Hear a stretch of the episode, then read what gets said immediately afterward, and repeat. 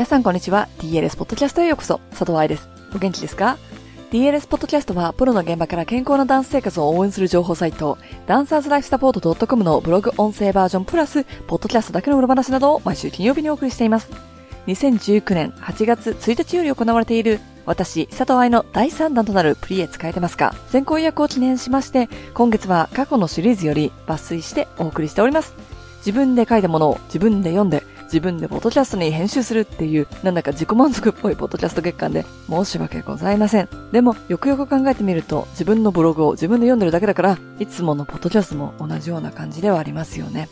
本の表紙は SNS でもそうだけど、ブログでもアップしましたよね。見てもらいました？今回は、ライラック。レナーの性のことを英語でライラックフェアリーと言うんですが、その色になっております。候補に出た色は、ピンク、ライラック、そして緑。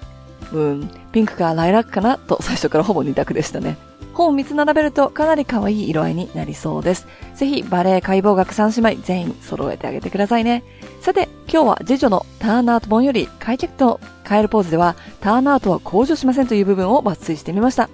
この本ではここだけ読んで超凹んでそれ以上読んでないという人もいたそうです。では、本文です。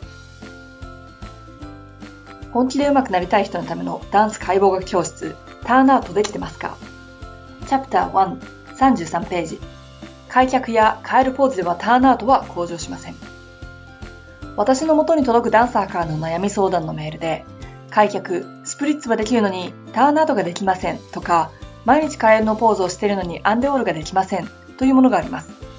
また、ダンサーのレッスン前のウォームアップで、イラストのようなカエルポジションでストレッチしている人たちを多く見ます。ここで、ターンアウトの秘密を一つご紹介しましょう。カエルのポーズのように、股関節が曲がっているポジションでは、ターンアウトができている感じに見えてしまいます。人体は紐のようなものなので、伸びたり縮んだりしません。関節が曲がるとその部分を支えている人体も緩みます。22ページで股関節の構造を骨と人体を見ながらお話しした際、股関節の前側は浅くなっていて、その部分をサポートするために様々な方向に人体があるとお伝えしました。股関節を曲げると、この人体が緩むので、関節の可動域が広がった気分になってしまいます。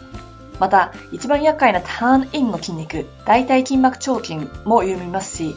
小中殿筋も緩みます。つまり、ターンアウトを邪魔する筋肉がいなくなり、人体が緩むポジションになるため、カエルポーズや開脚ではターンアウトができるように見えてしまうのです。カエルポーズは人体のサポートがない上に大腿骨の骨頭が外れやすい場所に置かれること、股関節が硬くても骨盤や腰椎を曲げてターンアウトができたように嘘がつけてしまうこと、膝関節に負担がかかること、という怪我につながる要素がたくさんあるポジションです。成長期の子供や股関節の怪我が過去にある人、股関節の構造上可動域が広い人はもちろんやめてほしいのですが、スタジオ内でも禁止してほしいと私は強く願っています。上向きカエルポーズの場合、アダッキューの可能性は減るものの、膝が地面につくかどうかとターンアウトはあまり関係ありません。お尻の筋肉の厚みや骨盤の形なども影響しますし、無理やり膝を地面につけようと圧力をかけても、膝の人体に負担をかけるだけになってしまいます。下向きカエルと同じように、ターンアウトを止めてしまう筋肉たちも伸びていません。上向きカエルポーズを使って内転筋をストレッチさせたいと思う人もいるかもしれませんが、股関節や膝の痛み、腰の痛みがある人、成長期の子供たちは絶対にやめてください。健康な人でも安全面を考慮して膝の下にクッション入れて、ちょっと伸びてるかなという程度で呼吸を止めず、リラックスした感覚で行うようにしてください。開脚も股関節は曲がっていますし、一部の内転筋しか伸びていませんから、ターンアウトの向上にはあまり役に立ちません。さらに言うと、筋肉というのは弱いと硬くなりやすく、健康で強いと縮みもするし伸びもします。つまり内転筋が硬いと悩んでいる人で、レッスン中に内ももを使っている感覚が全くなかったり、レッスン後筋肉痛になることがなければ、あなたの内転筋に必要なのはエクササイズであって、ストレッチではないかもしれないということです。解剖学的に何が起こっているのかを理解することで、どんなトレーニングやストレッチをしたらいいのか見えてきます。レッスン中に意識する場所も変わってくるでしょう。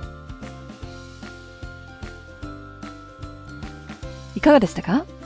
DLS ポッドキャストを聞いてくださっている皆さんって DLS フォロワーの中でもかなりマニアックだから本にする前にブログで同じようなエリアを書いていたりもっと難しいというかマニアックなことをすでにお話ししていたりするじゃない。だから本だけでは物足りないと思う人もいるんじゃないかと思います。でも、書籍となったことで、いつでも手元に置けるだとか、エクササイズがたくさんついているので、知識だけではなくって、イラストを見ながらアクションを起こすことができると思うのね。何よりも本となると、お偉いさんたちの見る目が変わる。ブログで無理やりストレッチダメだよと言ってもあまり本気にされないけれど、書籍になったらみんな立ち止まってくれる。なので、このような執筆をすることで、ダンサーのサポート、そしてハッピーダンシングをサポートしていけたらいいなと思っています。最初にも言ったし、先週のポッドキャストでもお話ししたので、今日は短くですが、三女のプリエ本を Amazon で今先行予約ができます。応援よろしくお願いしますと、まあシンプルにして、今日のポッドキャストは終わりにいたしましょう。また来週金曜日にお会いしましょう。ハッピーダンシング、佐藤愛でした。